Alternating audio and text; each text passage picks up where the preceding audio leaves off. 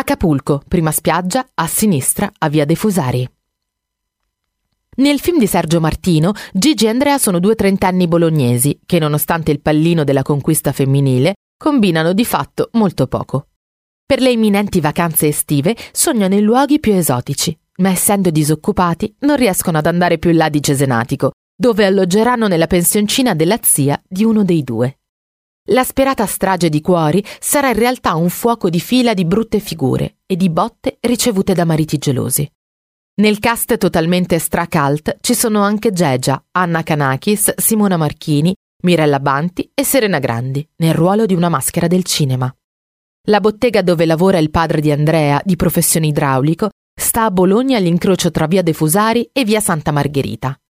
Nella scena vediamo Andrea passare per salutarlo e finire presto inseguito dall'uomo, infuriato. Via del centro storico di Bologna, collocata dietro Piazza Maggiore, via De Fusari è una delle vie bolognesi che prende il nome dal mondo del tessile. I Fusari, famiglia che abitava nella vicina via Santa Margherita, era dedita infatti alla tessitura.